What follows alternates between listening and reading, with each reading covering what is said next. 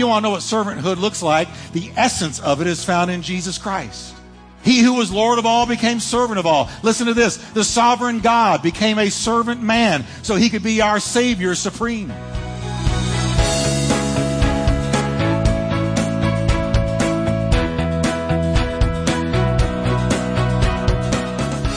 Welcome to Life Talk with Dr. Jeff Wickwire, author and founding senior pastor of the exciting Turning Point Church in Fort Worth, Texas. Pastor Jeff is known for his heartfelt and practical proclamation of the scriptures. We are so glad you joined us today. So stay tuned as Pastor Jeff teaches, encourages, and challenges you from the Word of God.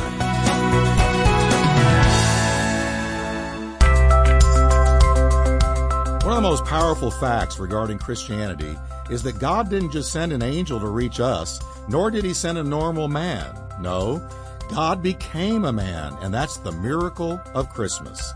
Hi, everybody. Welcome to Life Talk. I'm Jeff Wickwire, and thank you for joining us. Today, we're continuing the series, Our King Has Come, with a look at the incredible miracle of God becoming a man in the person of Jesus Christ. You know, so many people get it wrong with what Christianity is all about. We envision Jesus as just a good man who wandered from town to town, saying nice, loving things to people, a real man of peace. But in actuality, the Bible tells us that he was Almighty God, the creator of the universe, wrapped in skin and became one of us. God became a man. Could that really be true? How could such a thing happen? Well, we're about to find out in our Christmas message entitled, God Became a Man. So let's go right to the message.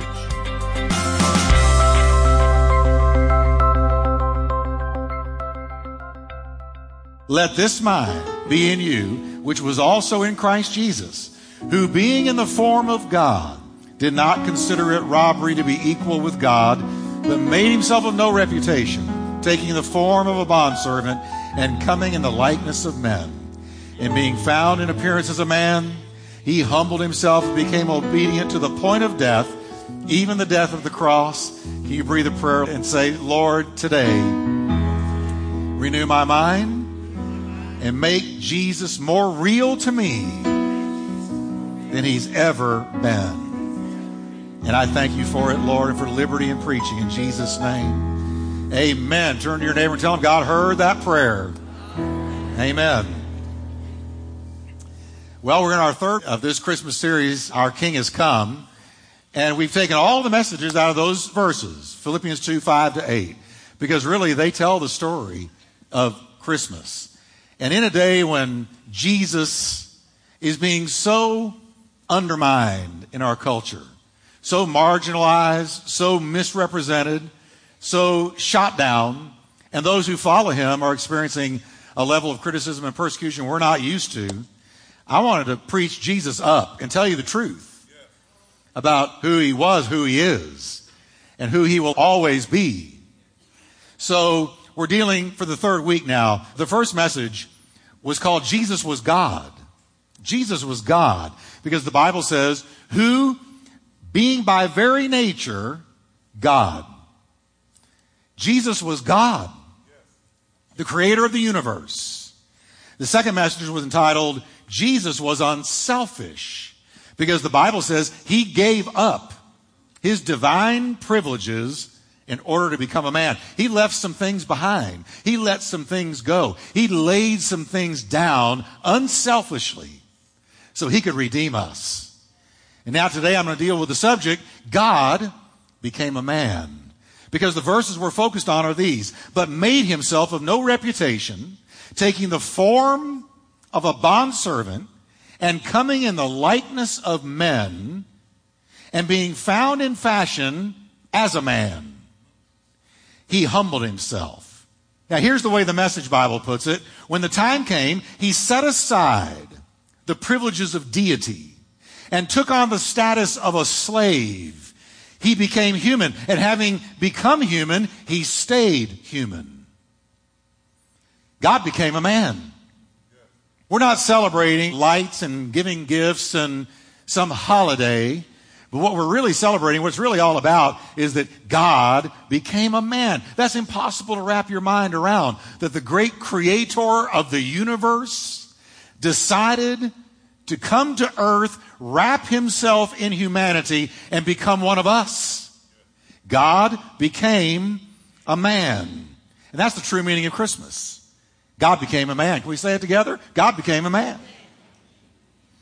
So you see, you can't get near the story of Jesus without encountering two great miracles a virgin's womb and an empty tomb. And I'm going to slide a third one in there. God became a man. You can't get near the story of Jesus without believing in a miracle. You must believe in a miracle to believe in the message of Jesus Christ. Christmas is predicated on a miracle. God became a man.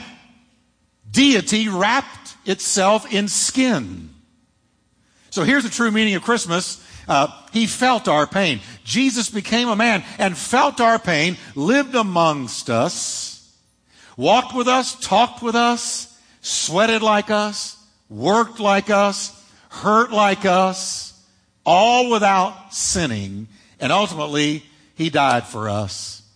God became a man. That's virtually impossible to really fathom and comprehend the full magnitude of what this means that God loved us so much. He loved you so much and me so much.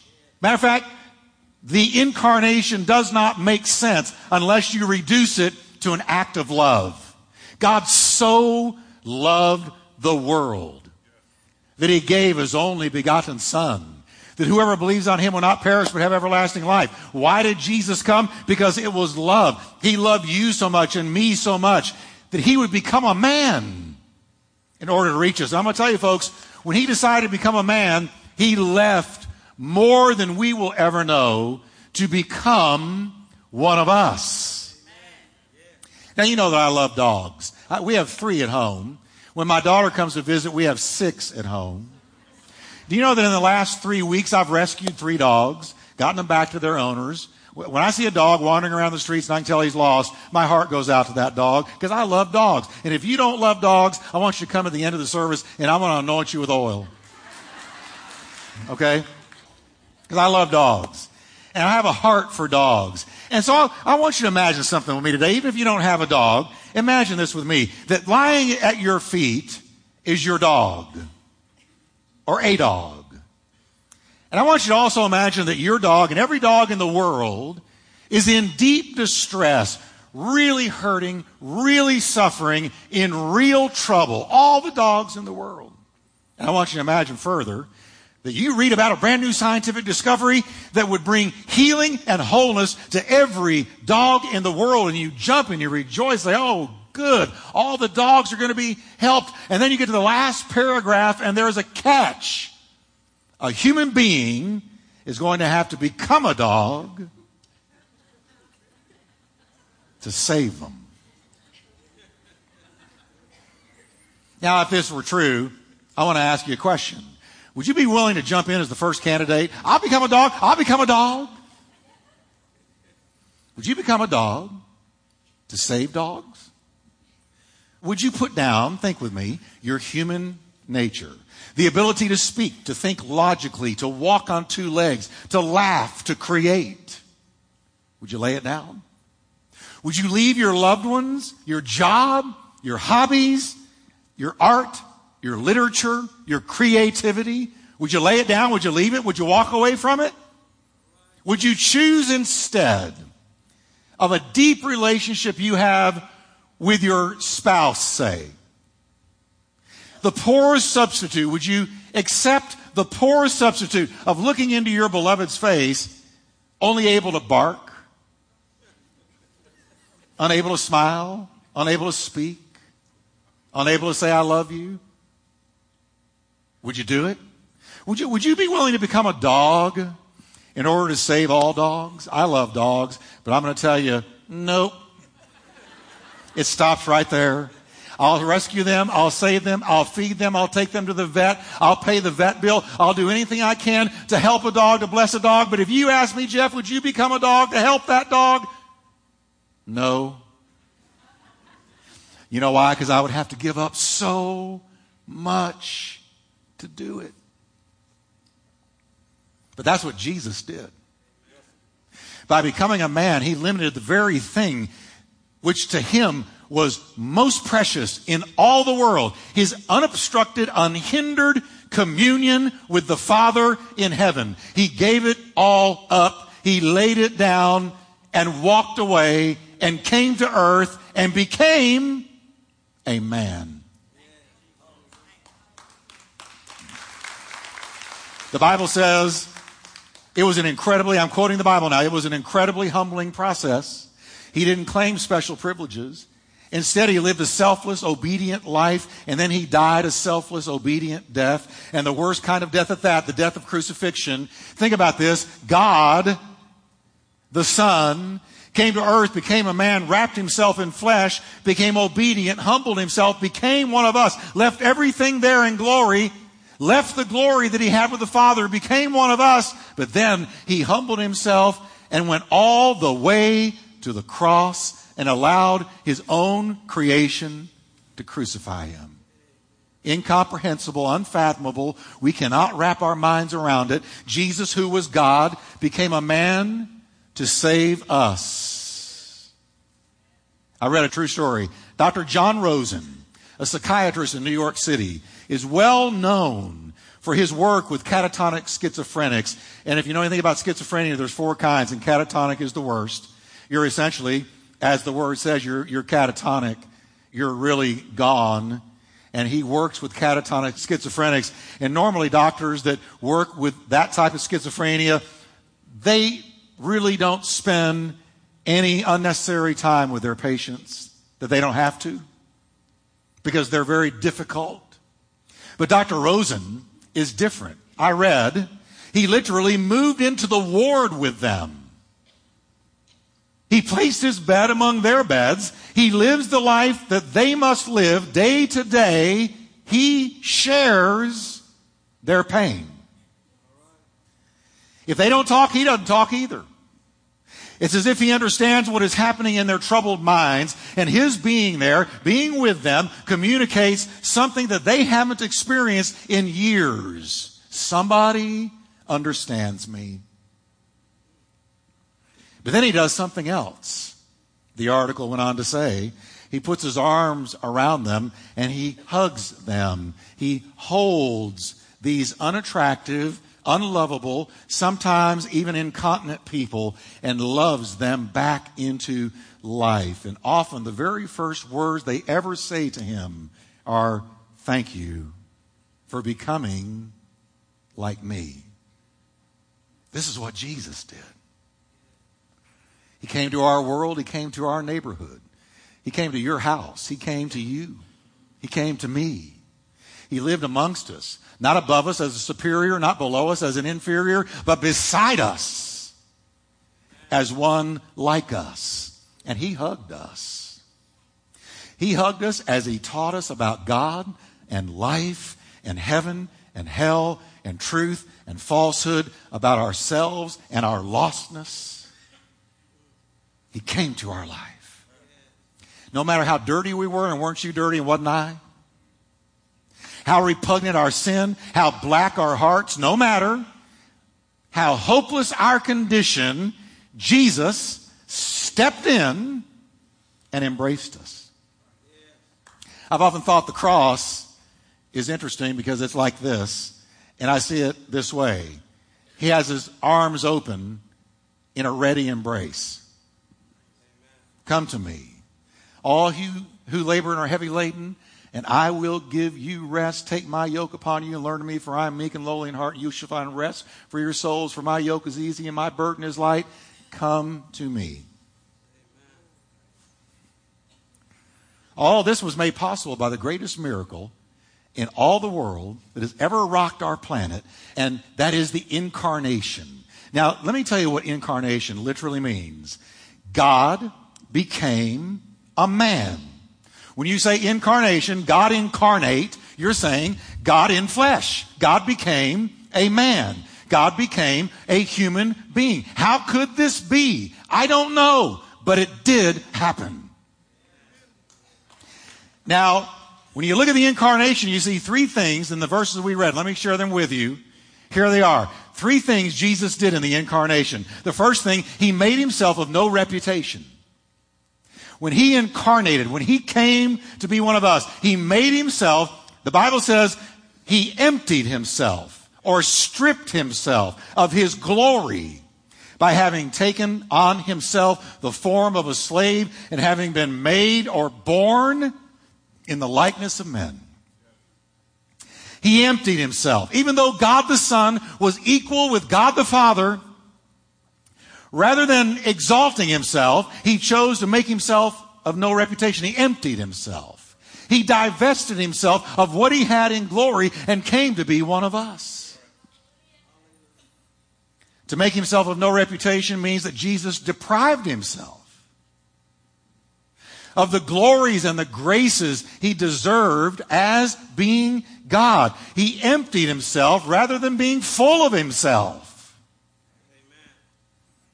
Think about some of the ways that the Son of God deprived himself of what he had when he became a man. I thought of four. He submitted himself to hunger and thirst. You know that we, he never knew hunger and thirst in glory, but on the cross he said, I thirst. He submitted himself to hunger and thirst. In the wilderness, he fasted. It says being hungry. In heaven, Jesus never experienced hunger and never thirst. But he divested himself of that perfection and came to be one of us. Second, he submitted himself to weariness and exhaustion. He never knew what it meant to be tired or weary in heaven. But it says that the woman of the well, the reason he was at the well, of course, he knew exactly what he was doing and who he was going to reach. But it says, being weary he sat at the well. The Son of God felt weariness, felt tiredness, but in heaven he never had that. He was never tired in heaven, never weary, but he gave up a, a, an existence of total, unending, perfect strength to become one of us. He submitted himself to pain and suffering. He knew no pain in heaven. But here he did. Oh, on earth he did. He learned obedience by the things he suffered.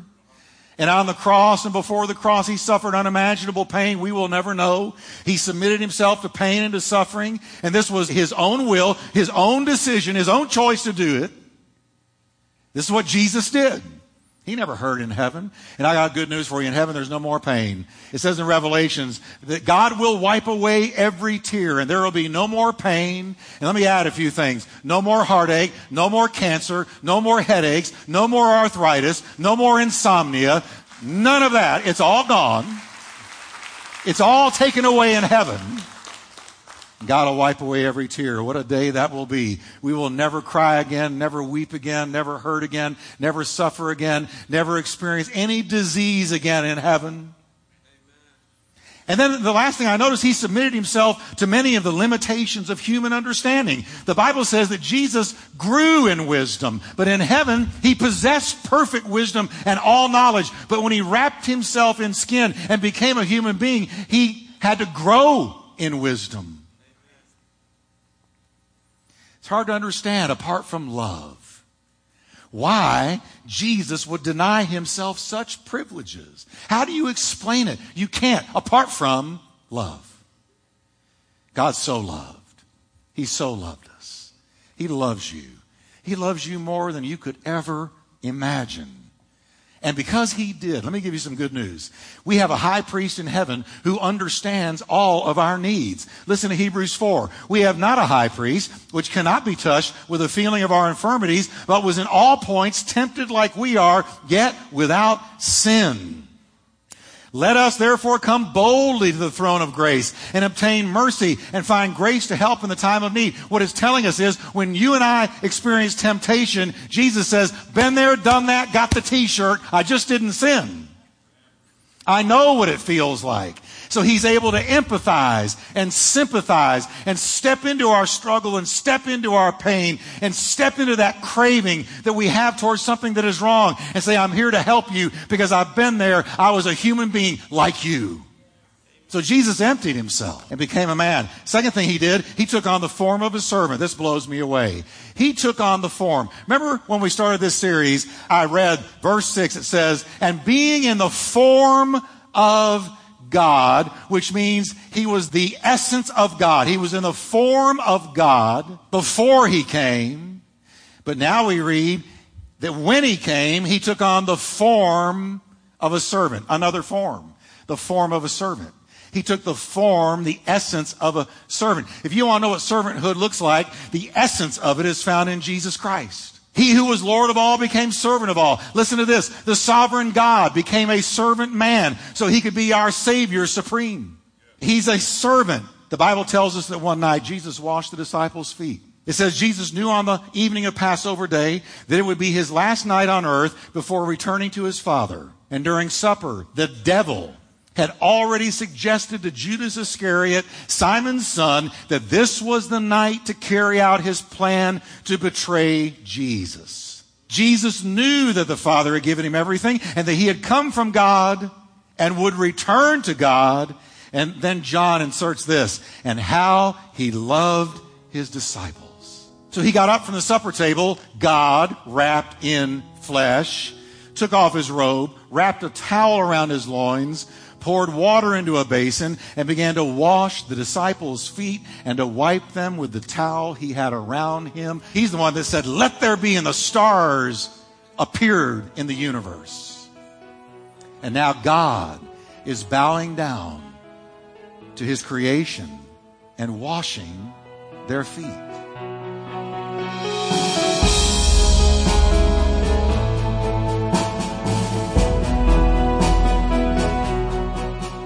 I'm amazed at what God accomplished in the birth of Jesus Christ. God became one of us, felt our pain, witnessed our suffering, loved us unconditionally, and then died for us on the cross. The Bible says that, quote, God was in Christ, reconciling the world to himself. Wow. I don't know about you, but that puts a whole new meaning into Christmas for me. We are literally celebrating the greatest rescue mission in the history of the world. For God was in Christ, restoring the world to himself, no longer counting men's sins against them, but blotting them out. And this is the wonderful message he has given us to tell others. You know, our goal at Life Talk is to aid in the spiritual growth of you, our listeners. That said, don't go anywhere because in just a moment, our announcer is going to tell you about an exciting offer that will do just that help you in your walk with the Lord. Now, here's our announcer.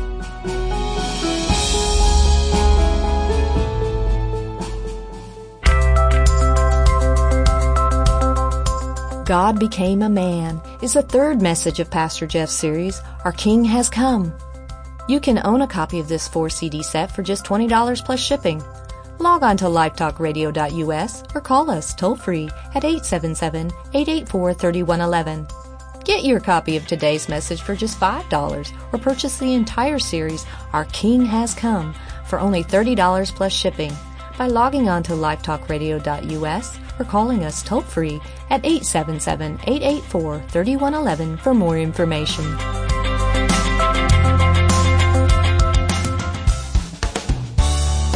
Isn't it great when things are a little easier? Like connecting to Life Talk Radio and Pastor Jeff on your mobile devices anywhere, anytime. Then here's great news. Now, Pastor Jeff, Life Talk Radio, and Turning Point Church are just a few clicks away with a new TPC Family app. With the new TPC Family app on your mobile phone or tablet, there are loads of helpful features to keep you connected in an easy and fun way. Watch Pastor Jeff streaming live on Sundays and Wednesdays from Turning Point Church in Fort Worth, Texas. Or watch on demand videos from recent services you may have missed. Listen to Life Talk radio programs on demand, today's broadcast, or catch up on any of the great teachings from Pastor Jeff on past Life Talk programs. You can even help continue Life Talk Radio's outreach and impact on the nation with the gospel by giving securely online. Now you can even text your gift to Life Talk and the amount you would like to give to 30131. And you'll find contact information and directions to Turning Point Church, upcoming events, broadcast station listings for Life Talk Radio, and much, much more. Plus, the new TPC Family app is free and available on Apple or Android devices. To download the new TPC Family app, simply type in the keyword TPC Family as one word with no spaces in the Apple Store or the Google Play Store and get connected. So, what are you waiting for? Download the free TPC Family app today and make your life a little easier.